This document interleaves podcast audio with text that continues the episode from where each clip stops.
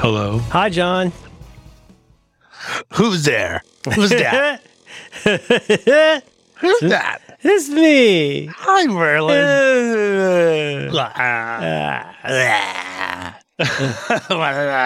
Was that was that a What's Up or a Cosby? Uh, oh no, I don't. I never did a Cosby impression. I never, thought he was one. funny. I didn't. I didn't watch half of Bill Cosby himself this weekend. Um, the chocolate cake behind you. Oh, hello, John. Hi, you know, I'm sitting here. I've got. I had. I bought some pillowcases Ooh, and I bought some pillows to go in them. Uh-huh. And as I was buying the pillows, I was like, "These pillows aren't big enough for these pillowcases. I hate that." but I- I, got a lot to say about pillows and pillowcases. But I did it anyway. These are couch pillows, not not home pillows. Oh, I see. So uh, in the trade, they call it more of a cushion. Yeah, that's right, a cushion. But the And- disparity still bothers me. It bothers me, and and um, my pillows on my bed are all too big for my pillowcases. Yeah, that's what I got a lot to say about. There's been Yeah, a lot of pillow inflation. I think it's bullshit. The pillows are enormous, and and I've got all these great pillowcases, and I can't use them. But these This pillowcases, is like that the- classic, you know, the hot dogs uh, come in a set of eight and the buns come in six or whatever. yeah, the hot dog's too hot. We Yeah, we- you didn't like yeah. to call your mini golf ball? Yeah, we got it here for you. We got this uh, the tiny the, ride, chairs. the rides weren't scary enough? So, so so what I did, I was sitting here on the couch. The couch, the pillow, the cushions were were saggy, and so I took the I took a pillow out of one. I put it in the other, so I got two pillows per per. But see, now you're changing physics. yeah, yeah. So, so if I understand correctly, um, you, you the cases that you got Mhm. in good faith Mhm. Were too big for the internals of the cushion that they would Mm-hmm. be housing. they were selling them right next to each other. Here's the pillow. Here's the pillowcase. Oh, now that's just irresponsible. I held them up. I was like, "Are you sure about that?" But it was all Mm. wrapped and everything, and I didn't want to unpack it. But do you want two cushions of depth? Well, so this is what I've been confronting now. Now I've got pillows that are uh, they are generously stuffed now, and they and I and I I put two of them here because I was going to bolster my- Mm, myself. I was going to bolster in order great to term, yeah. in order My, to my, my lady show. has a bolster for doing some of her stretching exercises. yeah, yeah. So these would be podcasting. your, this is for your couch exercises. hmm and uh, and they were too big. the, the, the the the the pillows are too big. The rides aren't scary enough, and the pillows are too big. John, But I'd to- rather have yeah. I'd rather have that. I'd rather have that than a pillow that looks like a that Oh, I've had like bo- a I've had both. condom. I've had both, and it's it's it almost makes me think the Germans got the right idea with standardizing everything. You know, Hmm. whether it's paper sizes or other things, like making sure that things fit in other things. I think is a good idea. You know, they Hmm. say, John, it is said that you know we used to have the railroad barons. Uh, uh, I- I've heard this. I don't. I haven't read this, but sup- supposedly, once the railroads started popping up, that it didn't occur to people, hey, we should have the same gauge, you know, width track business Yeah, is the technical business. term. And, uh, and I guess in some ways that helps you keep a monopoly. But I guess a little bit, it's like, you know, uh, beta versus VHS or Blu ray versus the, uh, the one I don't remember.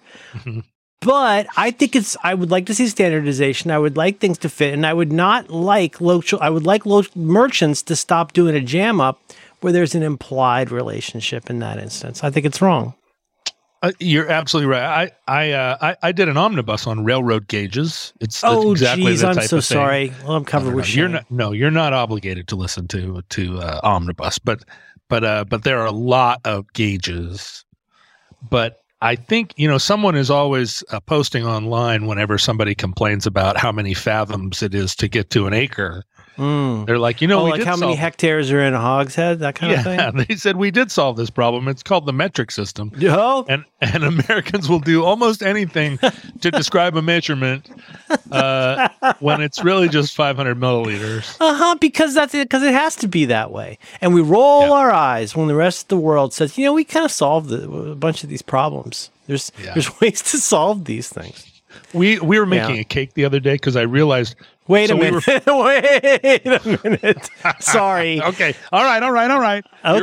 right. I'm, no, absolutely I don't believe in continuity, But I am. I you did struggle last week with a cake that is, if memory serves, one foot thick. So what happened? What had happened was What had happened was, we were over uh, at my at my daughter's mother's slash partner's house, mm, and we were uh, we were going to go downstairs. Uh, my daughter was uh, excited to watch uh, some movie that I didn't some some bad movie, some terrible movie, you're gonna have to be a lot more specific. and uh, and I was like, "Oh, Mhm. sweetheart, I love you. You know I love you." Uh, and uh, unfortunately, you know we don't we don't split off and watch movies on our own. Like she she has yet never said, "I'm going to go watch a movie," and we've been like, "Bye." oh, your daughter does not go off and and watch. Um, God, I was about to do some kind of really inappropriate poll like Frozen, but your kid's a, a grown up practically now. Mm-hmm. But whatever it is, you don't. The kid doesn't grab a device and go to the other room. And you, you play spin the choice. Everybody just watches what they want on a device. You know, you're, you're a family. You're saying. Yeah, we've never we've never had uh, free floating devices. Unfortunately, we don't have an iPad, which I know is a wonderful device. But uh, when it's time to watch a movie, it's kind of like when I was a kid. You uh, you get your small bowl of ice cream and you go and you all watch a thing together. You all watch Happy Days together. Oh, Carol 7 Burnett, o'clock. probably. or Carol Burnett show. Yeah. That's right. Yeah. And it's almost so bedtime. Get your small bowl of ice cream. We're gonna watch Tim Conway crack up.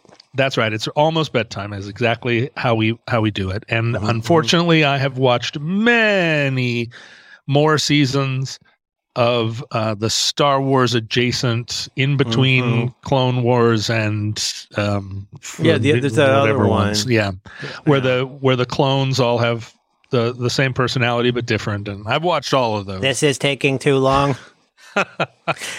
John And, John uh, Roderick, John Roderick, do you, do you know why it is that sometimes when you say something, I respond with Roger, Roger? Do you know why? Roger, Roger. yeah, it's probably that one episode I've seen a million times with the Lurmen, Mm, the with the little rolling guys Mm-hmm. who just want peace, but they don't understand. You know, they don't understand. Sometimes you got to fight, and they roll around. It's probably that one. Isn't there one? And does, isn't there one where, where one of the robots says, "This is taking too long"? I think so. It I say that together. out loud in my house. This is taking too long. what I don't understand is how those trade federation guys haven't been canceled for being incredibly racist. They're the Oh, worst. to, to whom or to to uh, to what group?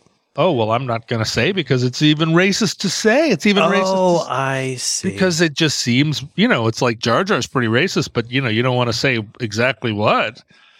There's Too yeah, many. oh, I see. Uh. Misa, understand. Okay. Yeah, see, the anyway, you've seen a lot of those, and you watched the Clone Wars. Is the one where um, the guy who gets beheaded? He looks kind of like a wooden statue.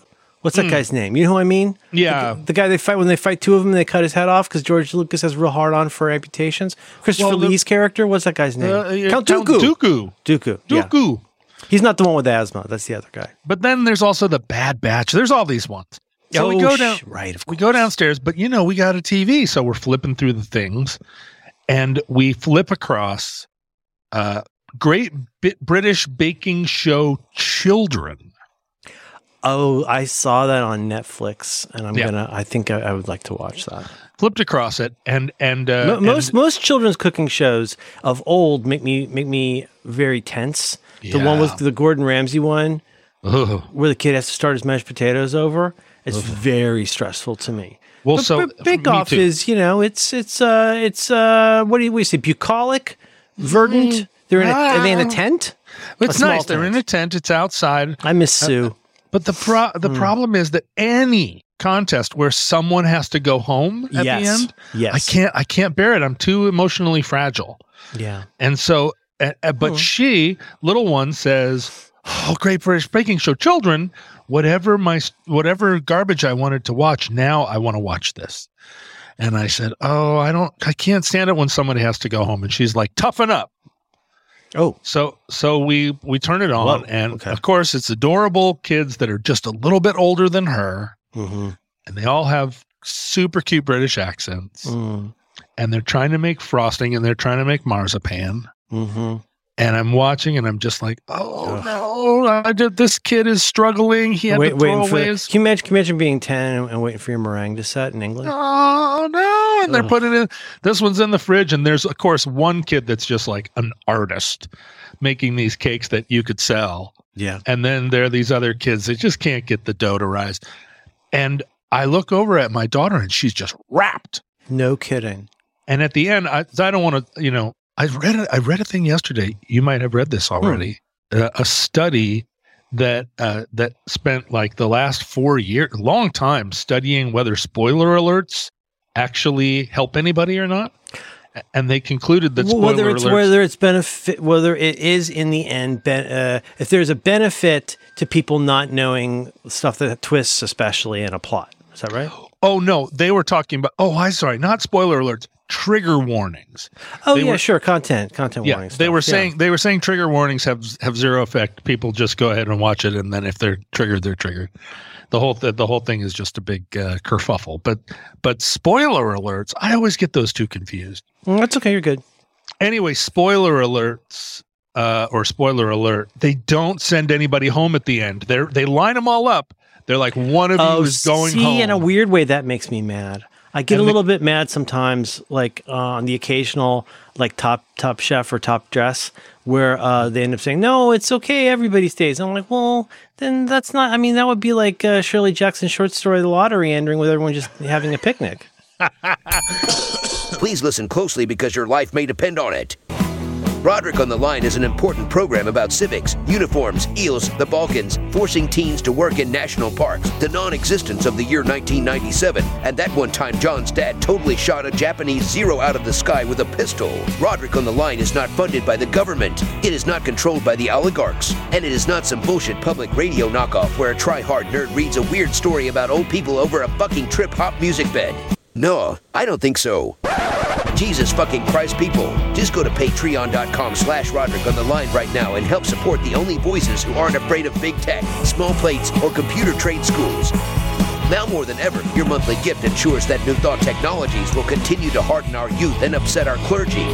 Once again, that's patreon.com slash Roderick on the line or giveroderickyourmoney.com. Because America is super fucked and pump chili ain't free. And if you think Supertrain will give two wet shits about the marks it leaves on your lawn, son, you are about to get schooled. Well, in this case, the kid that knows he's the loser, he knows he's going home and he's just like fretting about it. He's like jumping up and down. He didn't Oh. have to go home. Oh, I see. But oh, you, you, was he a previously kind of losing his composure that he was going to be a Oh. loser boy? Oh yeah, and his his stuff was just not. It was just not up to Not up to snuff. I would have sent him home, but I felt terrible.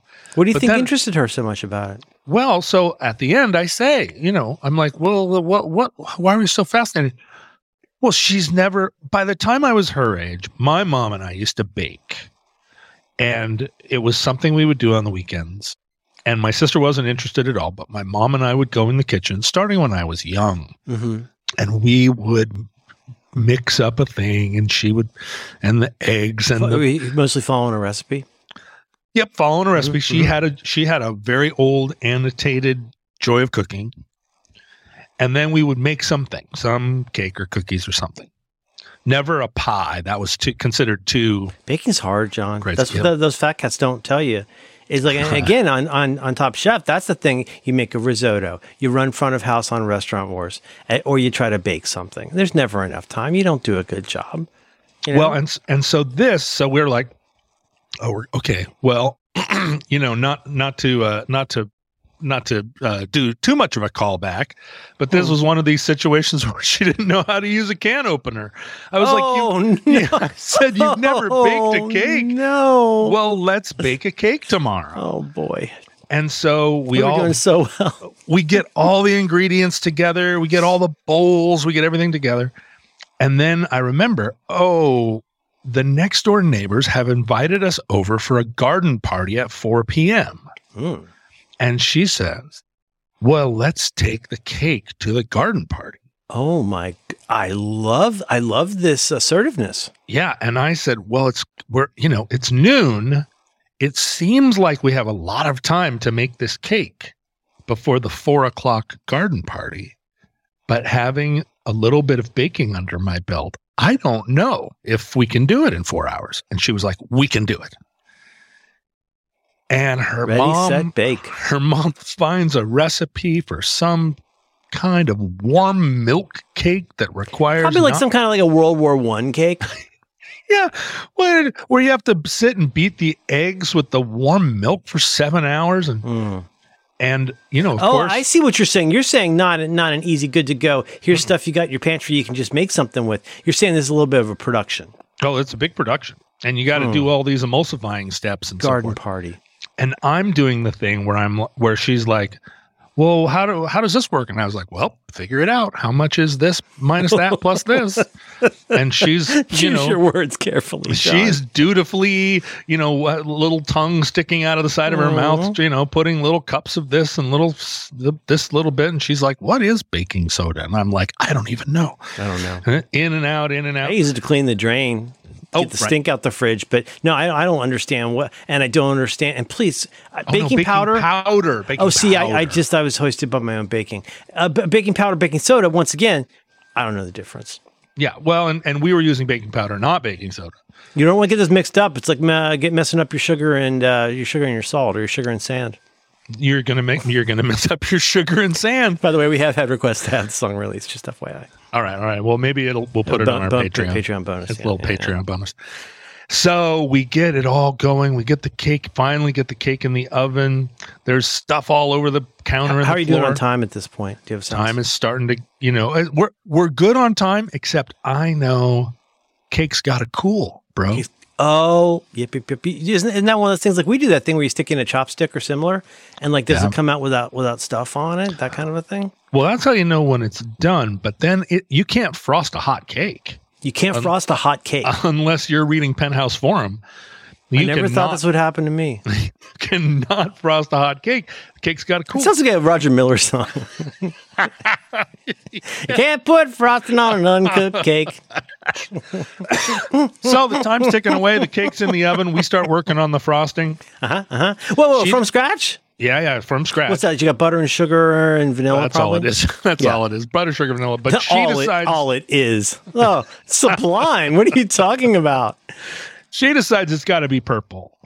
And so out comes the food coloring, and she's mad sciencing. You know, it's got to be the perfect amount of purple, and it comes out this crazy Pepto Bismol.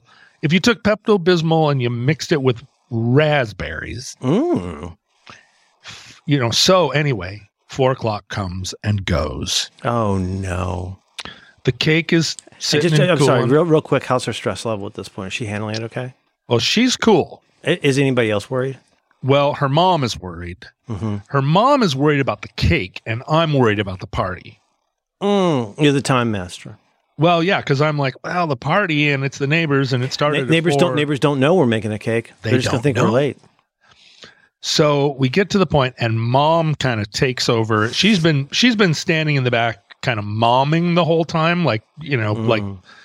the momming is a, a, so- a version of you know i could take over at any time and just you two get out of the kitchen and there wouldn't be half as much mess and sort of, sort of a little bit almost the role of a lifeguard. Like you're not going to teach them how to swim, but if they do start uh, going down, as they say, for the third time, mom, mom, mom blows her whistle and jumps off the big chair.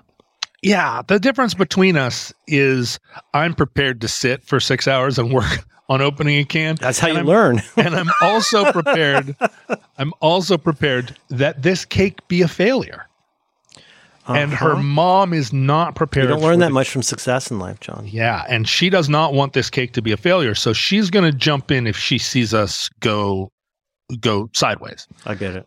And I'm like, well, you know, if the cake's a failure, hey, what's the, you know, it's a failure Mhm. cake.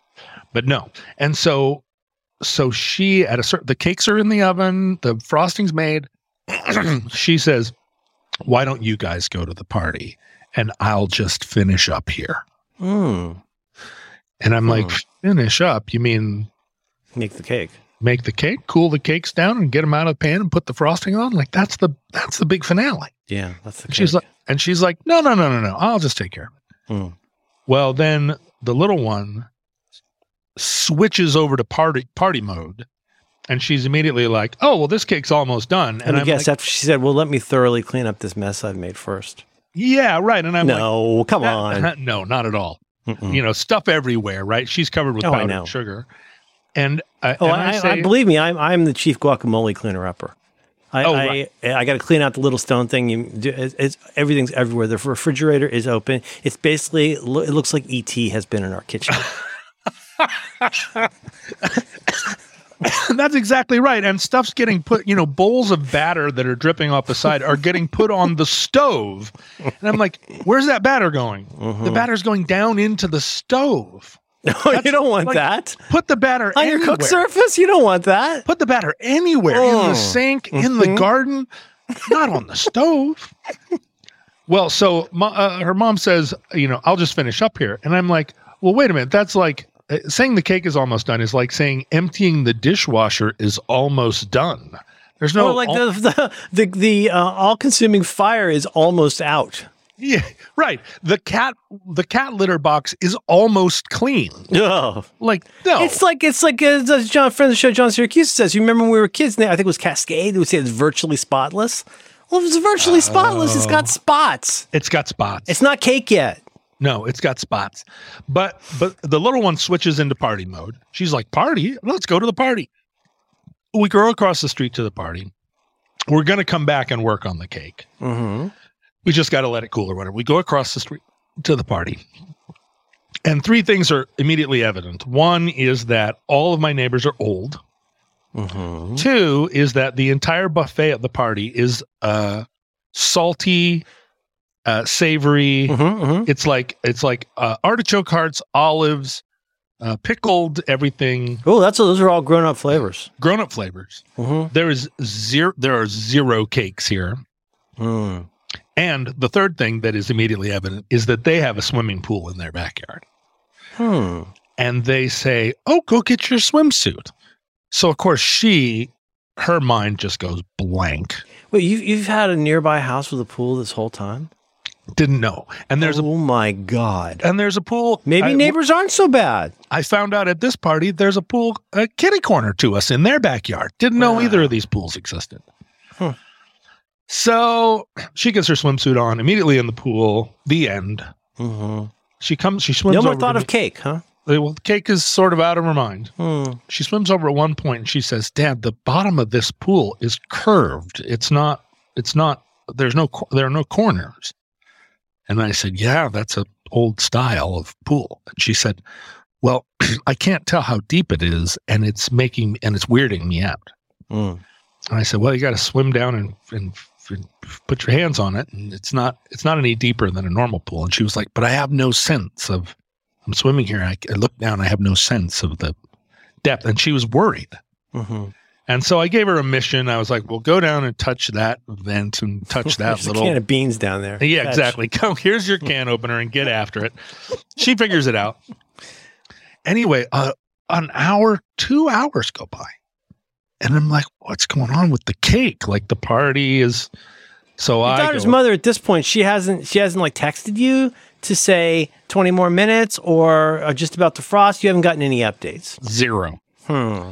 So I go back across the street, and here is the cake in mid creation, Mm-hmm. being sort of frosted and assembled in a way that maybe it's how they do it in Bellingham, but it's not how we did it back in Shoreline in 1976. hmm And so then I am invested in this cake now, being right, because I got a party that's got no cake. It's all savory. So I say, why don't I take over now and you go to the party and I'll finish the cake? And that's what happened. And frosted the cake, showed up with the cake, daughter in the pool, has no, you know, she's like, normally she would be there like, da da da. Of course. But the cake rolls in and you should have seen all these olive eaten old people light up like Roman candles Old people love cake. And, and pink cake, you know. Yeah, I mean, you know, it's like like with the Germans, it's not a meal un- until you got the cake. And I think with old people, I've heard it said again. I haven't read this, but I've heard it said that sweetness is not only a very you know sort of nostalgic o- of t- flavor of the taste, but it's one of the ones you lose last. Which is why my Alzheimer grandmother oh. would still enjoy moose tracks when she didn't know who we were. Oh, that's sweet. I don't want to make it weird, but, but are you and kidding me? The old see a pink cake come in, they light up. So It's like a this cake, sour beer. It was, was to a guy with a handlebar mustache. they crowd around, and this cake just, just like it fills everyone with joy. Little one gets out of the pool. She has a big slice of cake. She gets to walk around and say, "I made it," and everybody Mhm. congratulates her. And uh, and the cake resounding success. Uh, there's only like uh, one little slice of cake that we take home that she gets to have the following day, which is one of life's great joys. And so the whole cake, cake just keeps cake just keeps finding a way into your house, doesn't it? Yeah, well, and so I still have. I never took the the the foot cake, as we call it. I never took it out to the garbage and threw it in the garbage. It's still sitting in my refrigerator. Wow. And really? in fact, at the end, when we were deliberating, now where does the pink cake go? Marlo said, "Well, Dad already has a cake." Well, yeah, it's true. I do. I do have a cake. Mhm. So she's like, "Well, the cake goes to mom's. You're, you know, you got more cake than you can handle." Hmm. So anyway, it was a it was a big moment. We we British baking show slash kids kids kids. ourselves here, and it you know it felt like a rite of passage. Now whether we ever do it again, I don't know. Um, how does your kid do? A little pivot. Um, that's a great story. Um, how does you're welcome. How does your kid do at an event like that? Is, is she cool being at an old people grown up thing? Does she find ways to amuse herself? Because I, I guess the obvious thing, maybe to just state, is that like every other kid, uh, including mine, uh, has a device that, that they'd like to probably be Oh, right. looking at right now. Or when I was a kid, they send you to the rumpus room, and then you can watch the Barefoot Contessa on UHF or whatever, right? Yeah. that kind of thing. Does she does she does she amble around? Does she talk to people? Does she want to talk about Darth Vader? Like, how does she do an event like that? Well, she's her father's daughter, and I was my father's son. So you know, my dad from the from my earliest age was like, uh, "Get your short pants on, and we're going to a Rotary meeting." and so Show you how how it's done. you know, I'd be seven years old and I'd be at a Rotary meeting and standing, you know, I'm knee high. And all these guys are, are standing around going, Oh, the tax structure has got to change. counselor. there he is. Yeah, Hey, there's that. hi." there's that fella. Hey, Hey, there's what- that. what I? Love that gal. and uh, and so I just got used to the to that. And when I was when I was little, you know, I would go hide under the the the tablecloths because it was just an adventure. I wasn't scared. I was just you know like make make uh, spin gold out of the straw. Hmm. But as uh, after I could sit in a chair, um, I would sit and you know drum my fingers on the tablecloth, and they would the men would come you, by. You, you, and- uh, you are well known, at least on this program, for being somebody who can find a way to amuse yourself. You have, uh, if, if, if hope this is not too intimate to say, but it strikes me that as as a kid, as a, as a tween, as a teen, you had a vast interior world upon which you could call. You weren't a kid that got bored, and if you did get bored, you just light something on fire and throw it off the back of a train. You found ways to amuse yourself. Is that fair to say? I did, and and I was amused by listening to these people, you know, talk about their. Uh, I love being around Business. grown-ups and hate it Yeah. when I was ex- hated it when I was excluded. yeah, and I did. I never wanted to be pushed over to some group of kids because they were always dumb, and uh, and, And, so always jostling and yeah, and talking about baseball, and I didn't, you know, yeah. So so I raised my kid that way. I was just immediately like, well, I'm going to this meeting, so you are too. And so she's used to uh, just being in a room full of adults who are talking about esoterica. So when she goes to a party like that, she just wades right in. Everybody everybody sees a confident little kid and so says, "Oh, look at you." And she Because kids, Has- most kids, uh, I mean, there are kids who are extremely social, and there are kids who are extremely not, and there's a lot in between who are just confused because that's your job as a kid. But I, I think sometimes it can be very, uh, it can be very fun for a grown up, especially if you're a grandparenting age, to have somebody that you can, uh, you know, you can ask them uh, questions about life. Yeah, and Or there's funny always- anecdotes. In a group like that, there's always one grandparent who really knows how to talk to kids. Love that grandparent. You know, really their eyes light up and they Mm-hmm. talk in a way that isn't condescending but is still fun. Oh, yeah. and you know a little teasy and there was a grandmother at this event who was like do you want to see and said something you know do you want to see a group Mm-hmm. of dolls that come alive in the night and stab and stab uh, neighbor cats and she was like do i Dude, would you like to see the room where the ghosts settle their unfinished business with the corporeal world? and she Put on this blindfold. she, you know, and off they went. And I was like, all right, well, good luck, you know, on whatever adventure that is. But she's more, my kid is more action Jackson than I was. I'm, I was, I was, as you say, very content to kind of sit in a chair and watch, watch everybody go through and each, every other guy say, can I get an extra slice of roast beef? And the, you know, and the guy in the chef's You just- hat did you just like, did you find yourself just enjoying the atmosphere, or just it's, a, it's a viewport into adult life, which is kind of exciting, but also it is extremely weird because I I keep thinking about this show I love and, and have been watching on Hulu. I've watched a couple times the Fosse Verdon show about Bob Fosse and Gwen Verdon. Only important in the sense that his kid comes to a lot of parties, and we see her getting older throughout the show. But it really took me back to the 1970s, right? Yeah, Where like. yeah. I mean, the, the of course it's Bob Fosse, so his daughter's doing stuff like you know lighting his new cigarette and that kind of stuff. Just so many cigarettes and and a lot a lot of grown-ups to whom a child eventually, if they work it out and have enough, uh, you know, uh, JB on the rocks, they'll just stop noticing their kids there at all, and they'll act like themselves. Which I think is always it was always fascinating to me to see people not acting like put together church going adults. Well, you know, my dad did the thing, and I do this too. On the way to the meeting, he would say, Now you got to know that this guy, you know, Ralph is an asshole. you say this in the car while you're driving there. Yeah, but he thinks Give, he's, give the run, give the rundown. he's the chairman, so he thinks he's running the thing. But the other guy, and he, so he'd go down, and the main characters, he'd sketch them out. Mm-hmm. And so when I got there, you know, the guy that got up and had and had a very neatly uh, knotted tie, who called the room to order, I already had a sense that he and my dad didn't like each other. That he was the guy, and he had a faction in the group, and that faction, according to my dad, was was a rules based bunch of of, uh, of. Oh, you're saying these guys are in? Uh, uh, what are they? It sounds like they're tightly wound. What is it? They're tightly wound about? Well, you, you always got you always got businessmen Oh, who businessmen, of course. yeah, who got who are doing business, and then you got government men. Those guys have a certain frame for life that they have no compunction about putting over what's whatever's happening. It's it's kind of always their party. Those types of guys.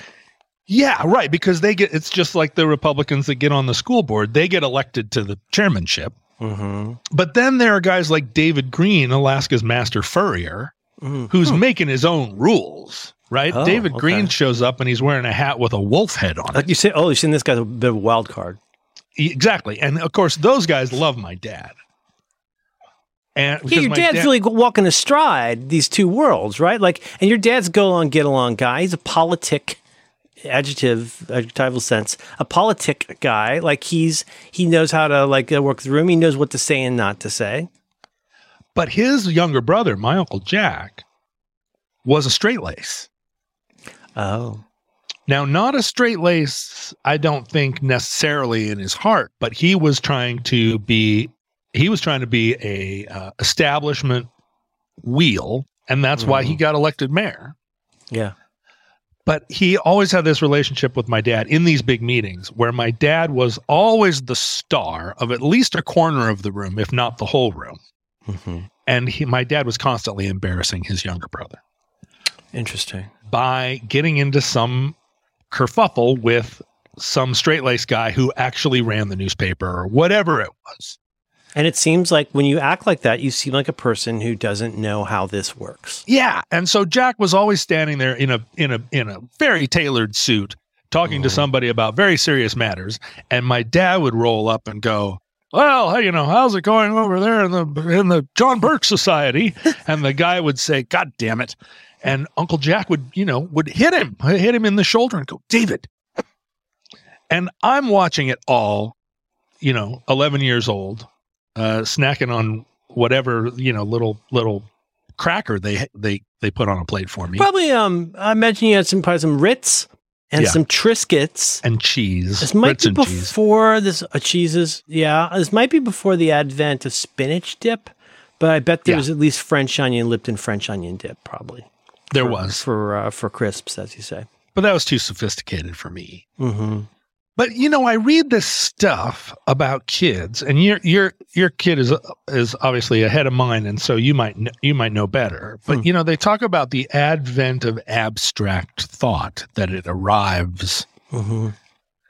and when I cast back on myself at eleven and twelve years old, I remember being pretty aware of subtext and pretty aware of social dynamics and i can't really i can't really say that i didn't that i wasn't thinking abstractly already although the the childhood development people say no no no that's impossible you would you'd have you know it doesn't come on until some later time Right, right. now i, I didn't understand consequences But I mean, there's. I feel like there's a, a distinction worth making.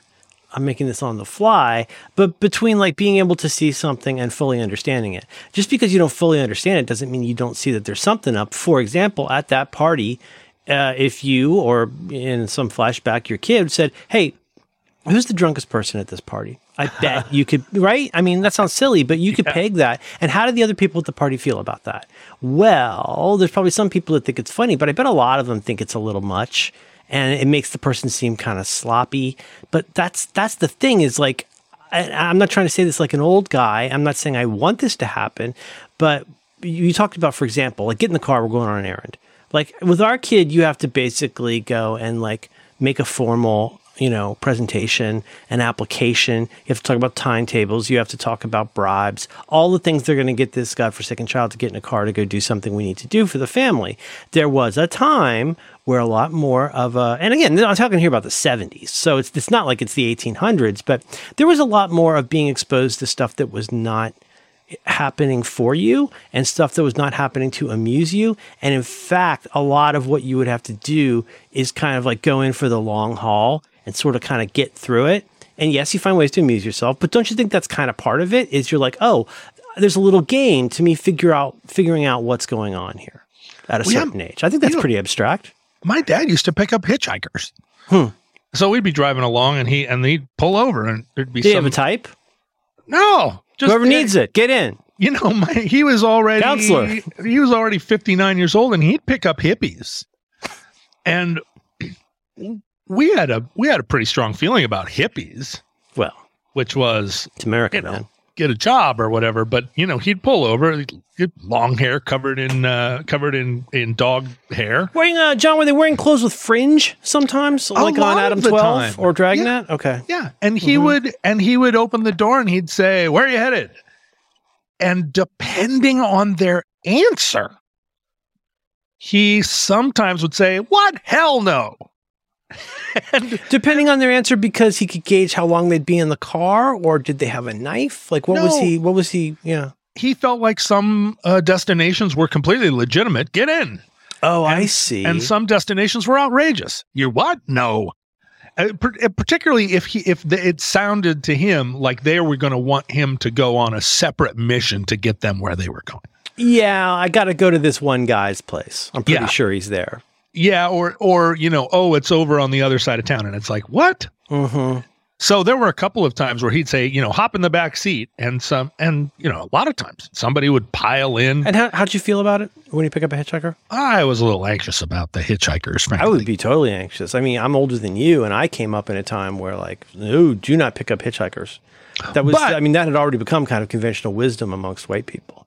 But my dad absolutely conveyed that he could handle any situation. So it was never a question of like, like, uh, Oh, I get it. Hop on Are in we in hippie pants, but be on your best behavior. yeah. I mean, eh, Mhm. you have to have a certain amount of confidence to tell a guy who's already sitting in the t- in the car that no, you're not going to give him a ride. Get the hell out. Like that. Right. I don't even are know if I would do that. Yeah. Yeah. So, but the, but just having a stranger in the car who smelled weird and and uh, and oftentimes you know That patchouli's going to stick around long after they've gone to that one guy's house. Well, that, but the worst part was these were uh, often young people who didn't know how to make conversation. They were boomers, you know, boomer kids who were Mhm. now 22 and were trying to get across Alaska with their with their uh, duffel bag. Mhm. And uh, and my dad was like, "So where are you from? What are you What are you all about? What's going on?" And uh, if they if they were uh, duds, that was hard for me because I was not used to grown ups that didn't know how to make make cocktail party conversation. Everybody Right. I knew could stand there and and Because most of the people you knew were like, not just that they were like prosperous, but that they they had gotten where they are in life by knowing how to be. Right. Anytime we were we encountered an adult who was uncomfortable, Mm-hmm. that was yeah. very rare for me that an adult would betray their discomfort. Because it used to be, I mean, like I do all kinds of stuff that a father in my time would never do. I'm sympathetic to my child. I, I cry with my child. I, I, I, I use the F word and, and, and talk about all mm. kinds of stuff mm-hmm. um, that just would have been. But what I'm trying to get at, John, is when I was coming up, anybody who broke in the improv comedy sense, I guess, mm-hmm. anybody who broke from the bit of being an adult, I think was seen as being maybe not weak, but definitely like a little disorganized in their thinking and behavior. Well, It seemed yeah, like, erratic. not not uh, somebody that you would do business with. Hell no. And when when you say like who was the drunkest person in the room, Mhm. they were all shit faced.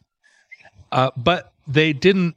And, you know, trying to figure out who was the drunkest was kind of impossible because they were, you know, this the alcohol steam was coming off of every guy in the room, but they were not visibly drunk. I You- get it. You know, they were They all weren't, as, as we used to say, the, the phrase we used to, they weren't sloppy. No, if they needed to put their feet an extra couple of inches apart just to stay on balance, they knew how to do it without. Bill without. Cosby has a funny bit about that in uh, Bill Cosby himself. this episode of Roderick on the Line is brought to you in part by Truebill. You can learn more about Truebill right now by visiting truebill.com slash supertrain.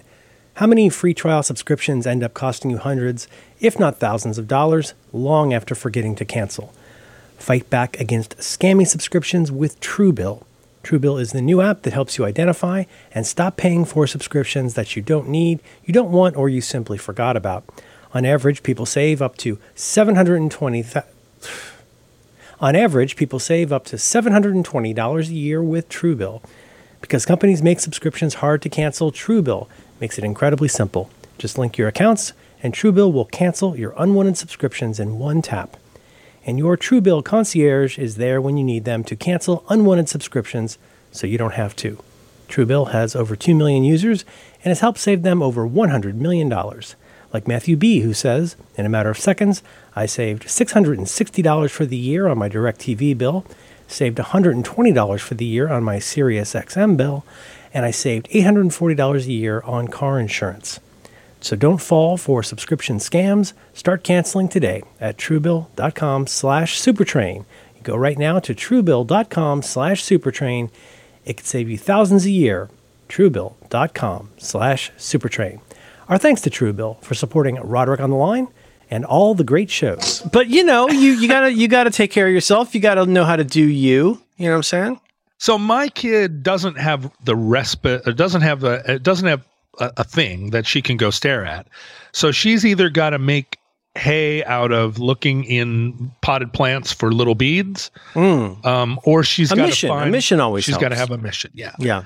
but she can stand in a room and I, she's more anxious i think than i was um and I, it may just be a product of the times but you know she wants to she definitely wants me to go into the room first which i did too i wanted my dad to lead the way Mm-hmm.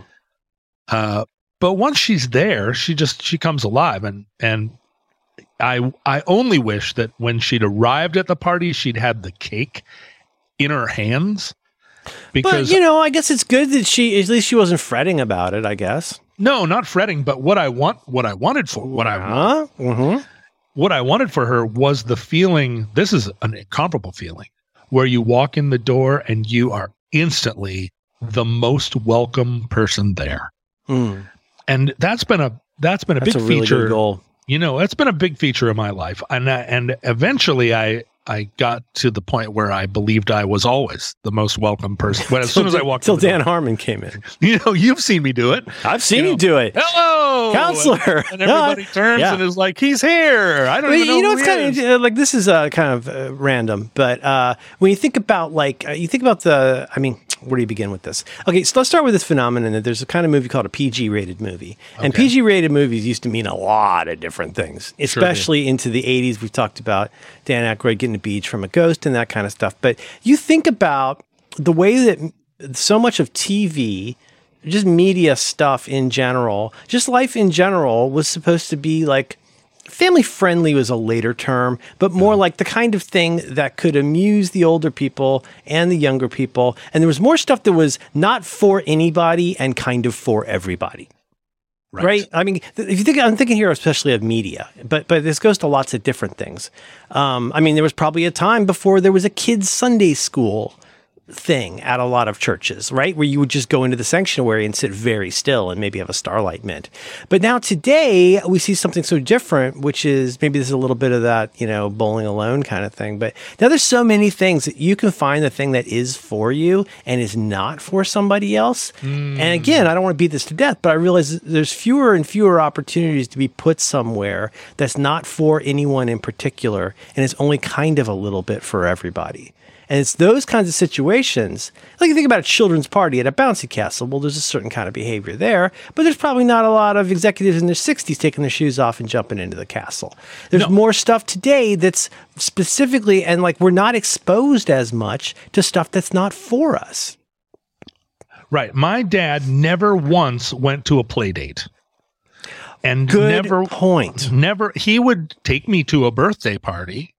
I'm sure there were birthday parties where he had to stand and talk to a group of adults on the porch for As I call them the other moms. the other moms. Love talking to the other moms. But I don't think either of my parents ever went to a play date, nor did we ever have a play date. Kids came over, That's a new term. and when kids came over, whatever adult was in the house kicked you immediately out of the house. But, There but was also the, a- the implication of play date, I feel like play date is one thing when you're you say like oh this that, that wonderful phrase parallel play. You got two babies that can sit up but don't know how to be people yet, so you set them next to each other and then you have red wine while the kids throw blocks or whatever. Oh, but see. I, you know what I'm saying? But like I I. I- The idea, a play date to me is the, the essential part of what we now call a play date. Is it was arranged almost always by somebody that's not the kids Oh, exactly. Yeah. which is Well, yeah, pretty totally. different from I'm going to do a sleepover at John's. Is that Yeah, or I, yeah, or I'm just going over to Todd's. And yeah. We're gonna go. We're gonna build a fort or play war. Uh, we watched, and this was against my be- my better judgment, Hmm. but my daughter's mother said we're going to watch Three Amigos. And Really? I, and I That's said, a very interesting choice. yeah, she loved Three Amigos, and I and I feel like it's an age difference between uh, myself and my daughter's mother slash Sure. partner. Yeah, yeah, yeah. That uh, when uh, Three Amigos came out, yeah, you're already like a. Uh, you're already abusing uh, substances at that. yeah, point. and I had already seen Spies Like Us. I didn't need to see that ever again, right? Like I don't need to see Mhm. and that and Dan Aykroyd was a big part of ruining that movie, but I did I never needed to see those something like an just- American Pie. Like I'm aware of American Pie, but I was Yeah. in my 30s when that came out. It's really, it's not as I say, it's not for me, but I understand that that's formative to some people's sense of humor. I hate to say this, but in the same way that Caddyshack or Holy Grail was to mine. right, and Which and- also then makes it I can't show my kid Caddyshack not because it's gross, but just because I don't think my kid would think it's funny. They don't. My kid would not understand why it's funny that Rodney Dangerfield is in this movie. Why it's funny that Ted Knight is in this movie. And then what am I doing? I'm going to dad, dad explanation mode and go like, "Oh, that guy used to be on Mary Tyler Moore. Oh, that fella, that fella right there was Ted Baxter." Here's the thing about golf club, uh, golf uh, uh, Yes. resorts. Oh, They- yeah. Here's what you need to know about Rodney Dangerfield. Want you well, to he's not welcome here. Want you to buff it? Yeah, exactly. And and honestly, Judge Fletch, Smails. Fletch was funny. right on the border. I for- love Fletch. Yes, Fletch is the crossover. Fletch is cross- everything after Fletch. I have no obligation to appreciate. yeah, and right up It's got to George Fletch, Wendt in a small role, which is nice. I felt like Fletch was maybe for kids that were one year younger than me, but I was very much there. I was very there for Fletch. Has there ever And it- been a vehicle more, for better or for worse, better tuned to what Chevy Chase is good at, but also just seems to have no trouble performing? Oh, he just skateboarded through that movie in a great way, in a in a wonderful way. Dr. And, Rosen Rosen. and what you wanted to be was Fletch, right? Oh, That's- absolutely. But so we watched this this dingling movie, Three Amigos. And this is I- just just for our listeners here. Now, this is, if memory serves, this is I want to say, well, the big one, of course, is the Lifetime Friends, uh, uh, Steve Martin, uh, Martin Short, and I believe Chevy Chase. Is that correct? That's right. That's right. And I'd been hearing references. I'd never seen it. I'd No, been hearing neither. I've never seen references to these movies to this movie for years. And but- another one with Curly's Gold, and that's the one where Jack Palance did push-ups on stage. Pretty sure. Curly's Gold. Oh, well, that one. no, wait, I might be thinking of a different. Uh, that's the Billy Crystal series. Yeah, Shit. Billy Crystal. I And missed Three all Amigos of those has nothing too. to do with the Disney cartoon where, where they wear hats. That's totally unrelated, right? and and I and it's nothing to do with the Billy Crystal at a Dude Ranch. It's Yeah, but I'm it's sorry. same era, same Three era. Caballeros, I think I'm thinking of. Yeah. and it's got all these little, you know, these lines like "Look up here, look up here, you two, you two," that are that are funny. You know, it's ha ha, ha it's funny. Mhm. Uh, but watching her watch it, this is a PG movie.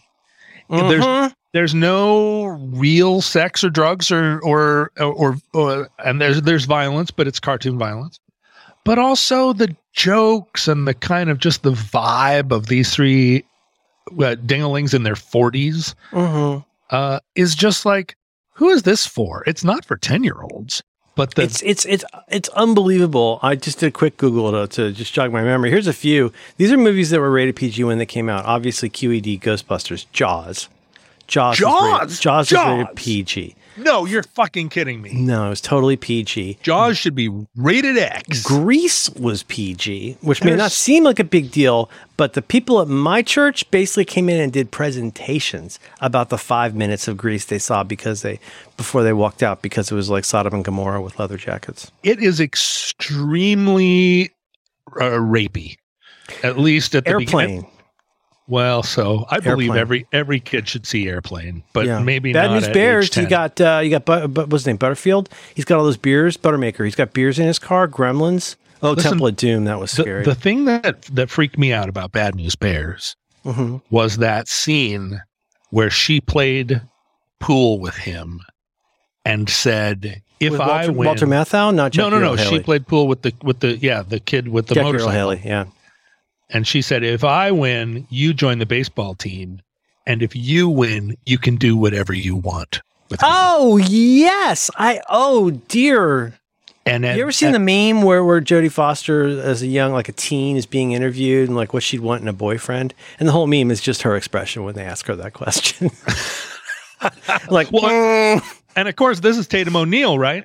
And so, oh so- shit, I got him mixed up again. John, what is happening? No, it's okay. it's Tatum okay. O'Neal, fuck. That's was Jodie Foster? common- Was Jodie Foster in the sequel? Well, that I don't know. I never saw Bad News. Two. worst news bears. But the but the moment that Hmm, because I, I you know for me I was yeah, as you know I was a Kristy McNichol guy but at, at eight years old but uh, Mhm. Tatum Tatum and Jodie you know very close second second Oh, for sure, sure. and but when Tatum said that to him and he got a crafty look on his face Oh God. there you know she's uh, Yeah, yeah, 11 yeah, and yeah, you know yeah. and he's 13 and i that i absolutely saw every second of that and knew what it all meant and it blew my mind way more you know buttermaker spilling beer on the kids and all the kids saying Walter. Matthau was a big star. Well and that was that just felt like that's normal life what adult hasn't spilled That's a what beer on a exactly right, exactly right, and that's the problem with this fucking family friendly label, where it's like, well, I mean. Uh, you know what? It's too much of a thing to get into. Um, I'm on the Wikipedia, the fan wiki for Bad News Bears. Uh, Amanda is the name of the character that Tatum O'Neal Amanda. um, plays. she's, And- she's selling maps to the stars homes oh my god, she's so good. She was originally gonna be played by Jodie Foster, oh but Jodie Foster dropped out to be in a little movie called Taxi Driver.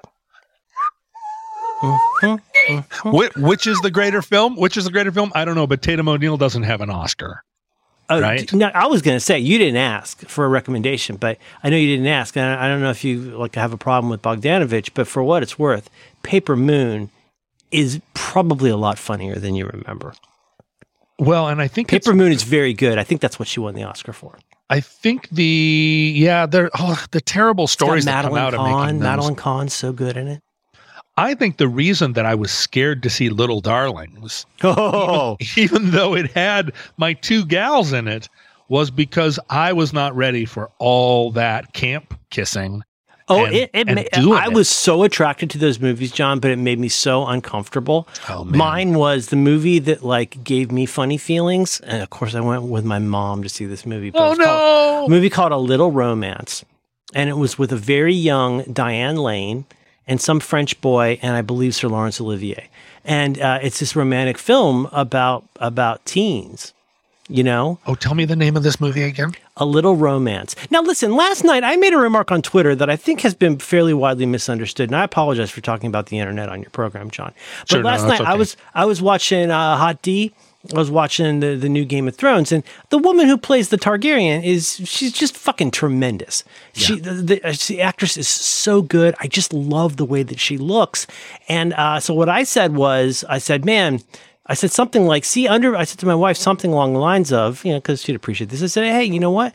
People with underbites can be super hot, you know? Mm-hmm. And then I, I said something and she said, well, that girl looks pre orthodontic, which is a phrase I don't think I'd ever heard. But I mm. said on the internet last night that, that, that what's her name? Uh, Rhaenyra Targaryen. I said uh, she's pre orthodontic. I think I may have a type. Everybody thinks I'm a child molester. No, Oh. no, I'm not. I'm not lusting after her. I'm saying I think I like actresses with screwed up teeth.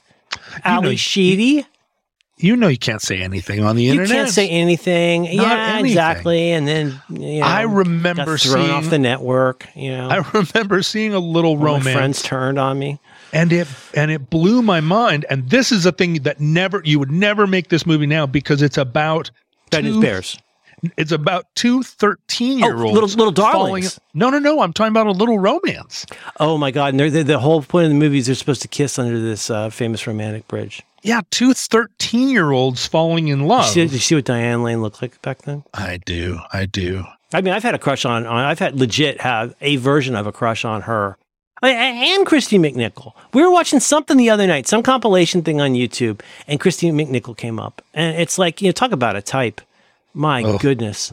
oy oy gavalt Mm-hmm. as they say Yeah. Yeah. I it's, it was, it was but see John here's the thing and I'm not I'm not advocating for this. This is not a cutting trail situation yet.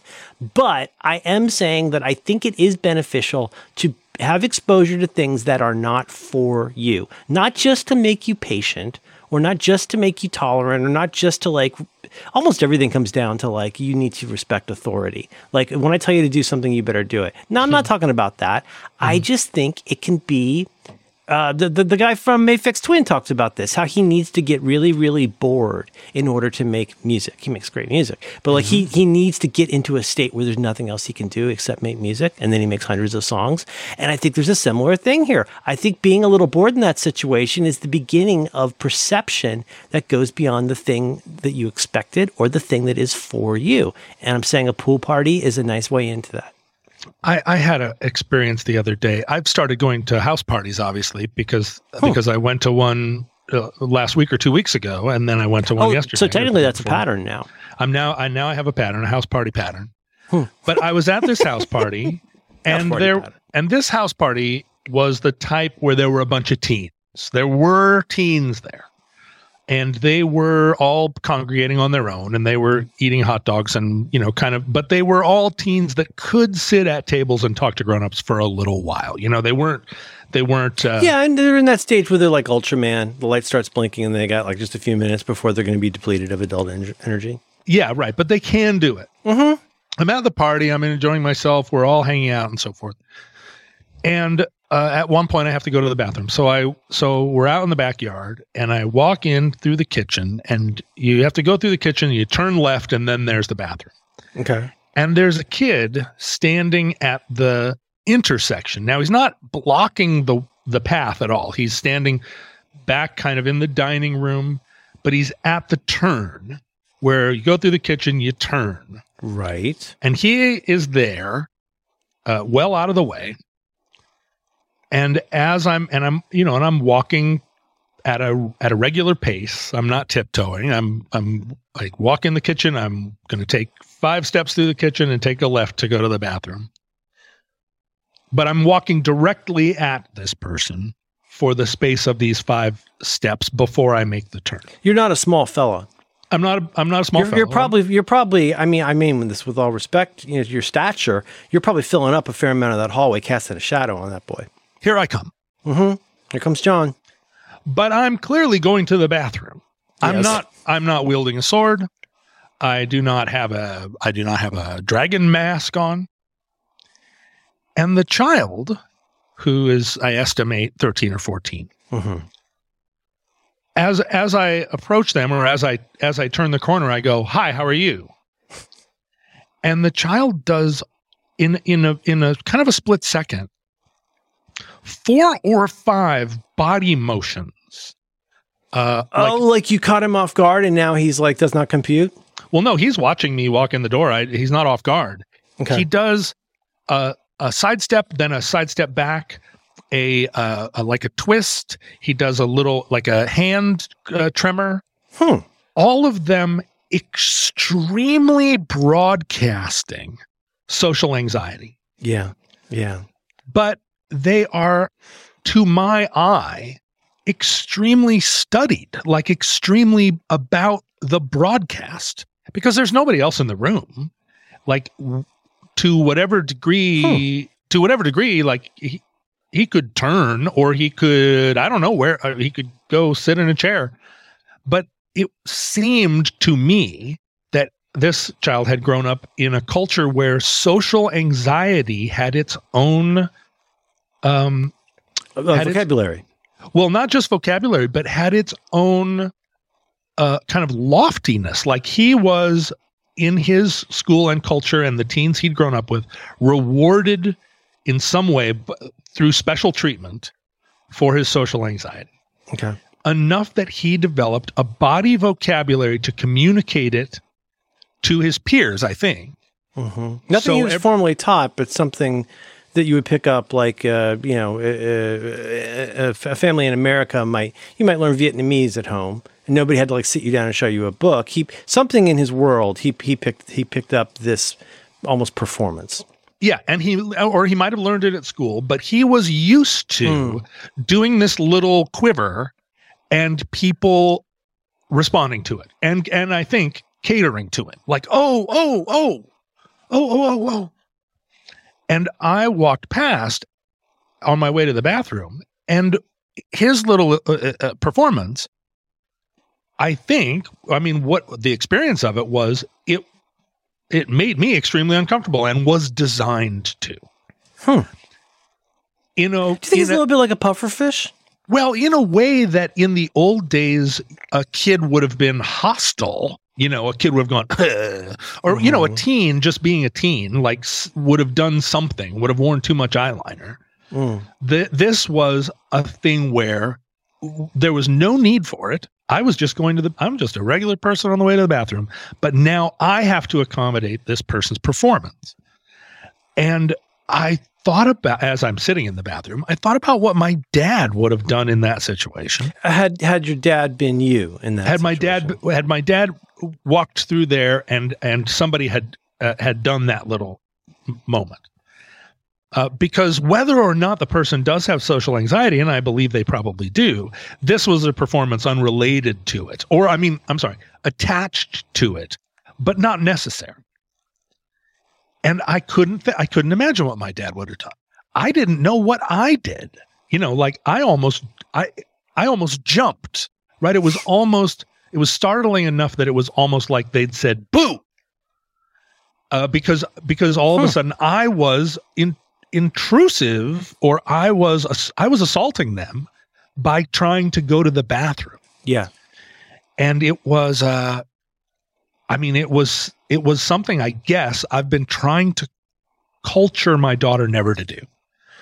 And uh, no you know and and it's it's it maybe it's based on a rotary meeting thing where you're not supposed to show that you're drunk right? And, or but or- there's also there's a, there's a characteristic about and, yeah, and so look, I'm just repeating what you're saying, but the same way that like a classic dad or a classic mom. What was I watching? Oh, of course, I was watching some Hitler documentaries, and uh, I watched this really good BBC series on Auschwitz.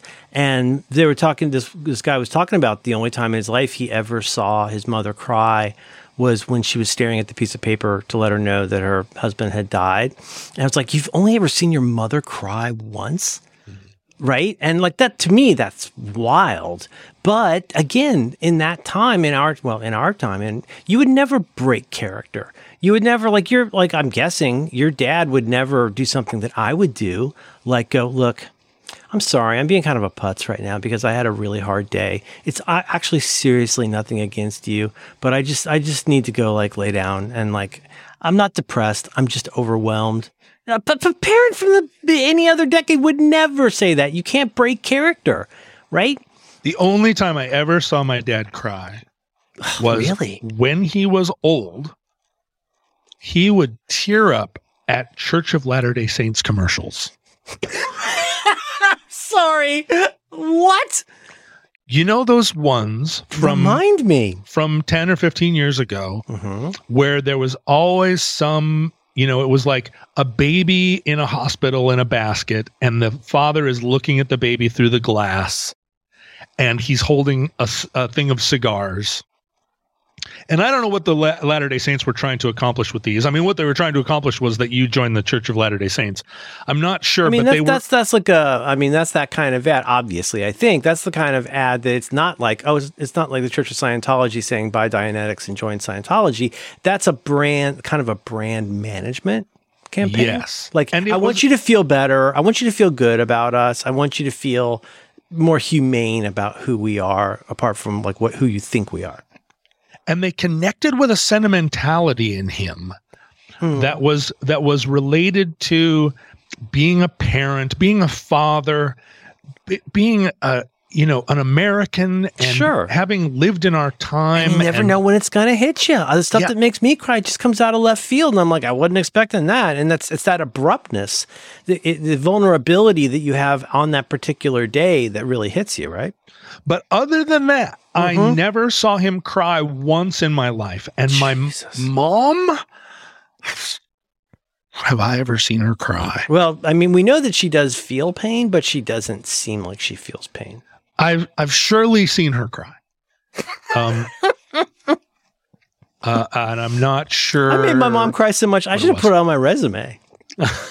don't remember what what maybe she had a glass of wine Oh, One- I once see. in Mhm. 1977 Yeah, um, yeah, yeah, yeah. so i don't know i cannot say anybody cried around me Uh, well But you know what I can't- mean, though, about like you don't break, you don't break, No, like you, don't, you don't break character, and right I you never say to your kid hey sorry i'm kind of being a here's what here's why i'm acting like Yeah, this." or, or like you, she would certainly never say shit about I'm having a crisis of faith, faith, or I'm worried about money. No, like there's I'm just there's- sad. I'm sad. Yeah, no you would not and that so that kid though.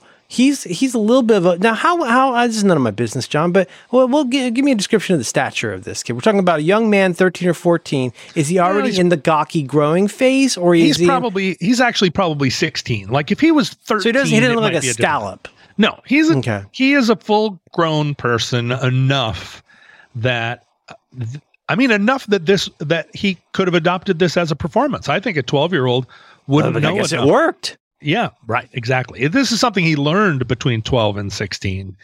And I think given the world as it is, when he goes to college, it will maybe still play Mhm. it will still play for him for a few years. But th- that is not a thing that will ever play in a workplace environment, for instance. Right, Um, but the but the, the the only theme I was trying to team, tease out though is that like we learn we learn from adults of our or of our youth that like no, I mean you didn't even have to say it. You never break character. Your minister doesn't like suddenly break down and talk about his affair with the secretary, which is the thing that happened at my church. Like you don't you don't get that kind of mm. stuff. You don't mm. break. You've got to like you've got to stay in character and. And I think is- that's what this is too. I don't adult- think but that an kid can adult afford to doesn't- break.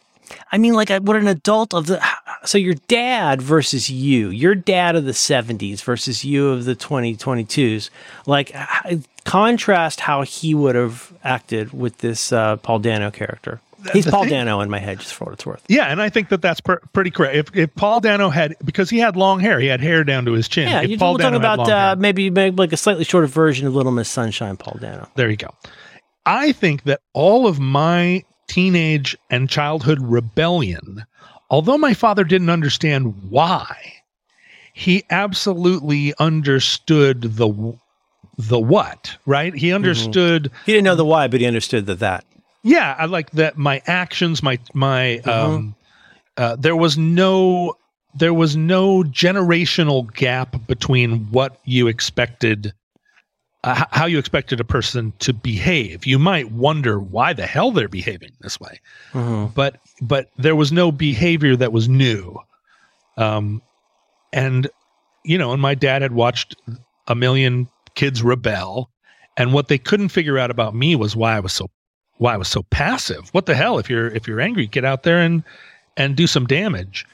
and my thing was just to you know to to shut down but that was that was something that you could at least look at and go, well, the kid is still sitting here, um, and he'll still eat macaroni and cheese even in this condition. But there were so many.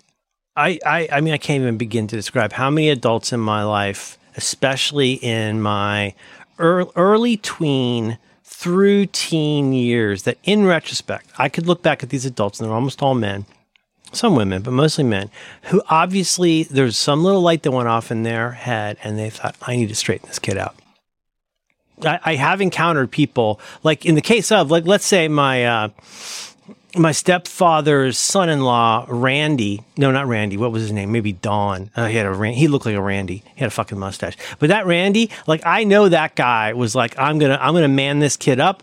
I'm going to teach him, I'm going to make him do things that are not for him. When he asks for Coke, I'm going to tell him that the store was out of Coke. This guy lived to torment me. And I, it was probably just because I was just a piece of shit kid. But like, did you ever encounter people in your life who obviously were like, this will not stand. I need to straighten this kid out? Oh, well, for sure. But I, I think in this situation, the, the, the kids' uh, uh, movements were subtle enough, but also I was attuned to the culture that produced him. So I recognized what they were signaling. And I don't think my dad would have. Oh, I think my dad would have said, well, this kid needs to go to the bathroom or or he has an infection or something.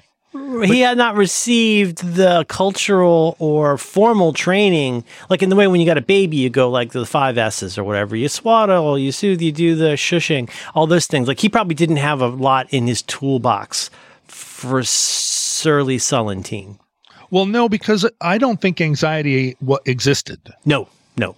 And so there wasn't a there wasn't a way to express it um, uh, that would have been recognizable to them. Right, uh, right, right. So it was. It looks like nothing to me.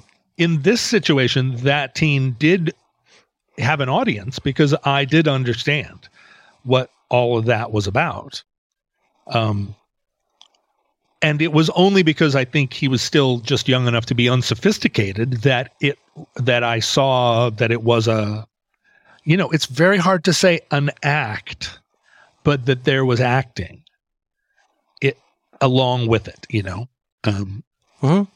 Well, something I've, I've, quoted you on a lot. I think a lot. Of, one of your most important thought technologies from way a long time ago was that idea of trying ideas on like a jacket an idea that I have not only stolen and reused, but have adapted to talking mm-hmm. about how kids do a thing that I call rehearsing life, where like you're trying out a personality, you're trying out a tone of voice, you're doing this kind of stuff. And sometimes you do that if you trust your parents, you do it around your parents, right? Uh, it seems like counterintuitive, but it's true. You you're not going to go try and like act like Fonzie around the cool kids at school unless you're an idiot. You're going to practice that at home.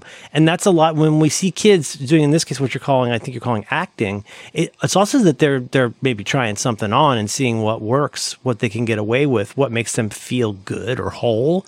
Don't you think that's part of it? Is like we're going through that phase and, you know, trying to be more than just a collection of things you don't like. Maybe you want to figure out affirmative, like who you are. Well, yeah, but I, but, but, but not I, in the seventies. That didn't exist in the seventies. No, and I'm not sure that, uh, you know, I'm. Uh, I thinking back at us, we chose a lot of antisocial behaviors as Mhm. part of bonding with our peers that would have to, to an adult looked like you know why are you doing that? You're never going to be able to get a job with that tattoo. Um, or you're never going to be able you know that's not going to help you in life what you're doing right now. And we did it uh, we did it with all the that teenage What you're doing, what you're doing is unusual and confusing to me. So now it's my job to bring down the boom and talk about what I really want to say is I don't understand you and I think you're weird. But the way that comes out is here's how you need to change if you're going to become an adult. Well, and and that change is part of being an adult. You know, there there is a moment where you go, Right. oh well, obviously now I can wear tattoos to work where I couldn't have before because there was enough because there was a there was a, Yeah, it's like an Overton window change. Yeah. But there's still. I mean, I remember the the the lead lead guy from uh, from Band of Horses Mhm. showed up one day when we were you know still coming up, and he had a, a, a neck tattoo. Mhm. And I thought it was kind of the first time somebody I knew had gotten a big tattoo on their neck. And I thought, whoa, that really limits what you can do. It does. But he became a huge rock star. And his neck tattoo only helped. hmm Classic example, though, of us looking at the past versus us wondering about the future. If you look at the past and you go, what you're really saying, not, not you, I'll speak for myself. When I see somebody with a neck tattoo, I'm really thinking about, well, you'll never be the principal of my high school in 1972. Right. That's what that's what it really means when we're looking backwards and trying to square something against our own background. And yeah, it's definitely didn't pass the test of you know this is for me. Uh, neck tattoos are not for me. People with neck tattoos not for me. But also we're like really unintentionally, I think. Like talking about like, oh my god, it was so hard for me to get a job in 1991. Can you imagine if I had a neck tattoo? Right. Instead of thinking about again an Overton window change, we're like, it's it's not that's not that weird now, and it's not. It doesn't mean that you're in a biker gang. Right, exactly. And and I think the hard thing for for me and mm-hmm. for you and me and maybe every member of Generation X is when that extends does that is that the same and does it extend to taking your shoes and socks off on an airplane and putting your feet up on the armrest of the person in front They're going to be studying that in universities f- for will. years. They will. They And better. is- they, somebody needs to figure it out. Like now you can have a neck tattoo and be the CEO of a tech company and everybody's like high five, bro. Mm-hmm. But but our but when we say as members of our generation, hey, you can't do that, and we actually and I mean back when I was on Twitter and I would say you can't put your feet your bare feet up on the seat in oh, front Oh, of you. I like to be comfortable. I paid for this Exactly. ticket. Exactly. And all that actual pushback, like legitimate pushback from people is like, why can't I wear a G string on an airplane? And you think, is that an example of me being an old? I abs- I'm I absolutely agree about the question. I'm not going to give you my answer to the question because I think you know my answer to the question. but I think that's a very you're right. That's a very valuable question to ask. Another way that I like to put it that's a little more frank or cutting is like how much of this is about my shit and how much of this is about their shit. Because I'm trying to get out of the business of criticizing people for their shit when I'm really mad about my shit. Yeah. And I wonder whether not having someone else's feet on you is your shit or their. We talked about this on Do By Friday. There's a guy. There was a guy who had to be uh, escorted off a plane because he wouldn't stop masturbating over and over and over. But he paid for that seat.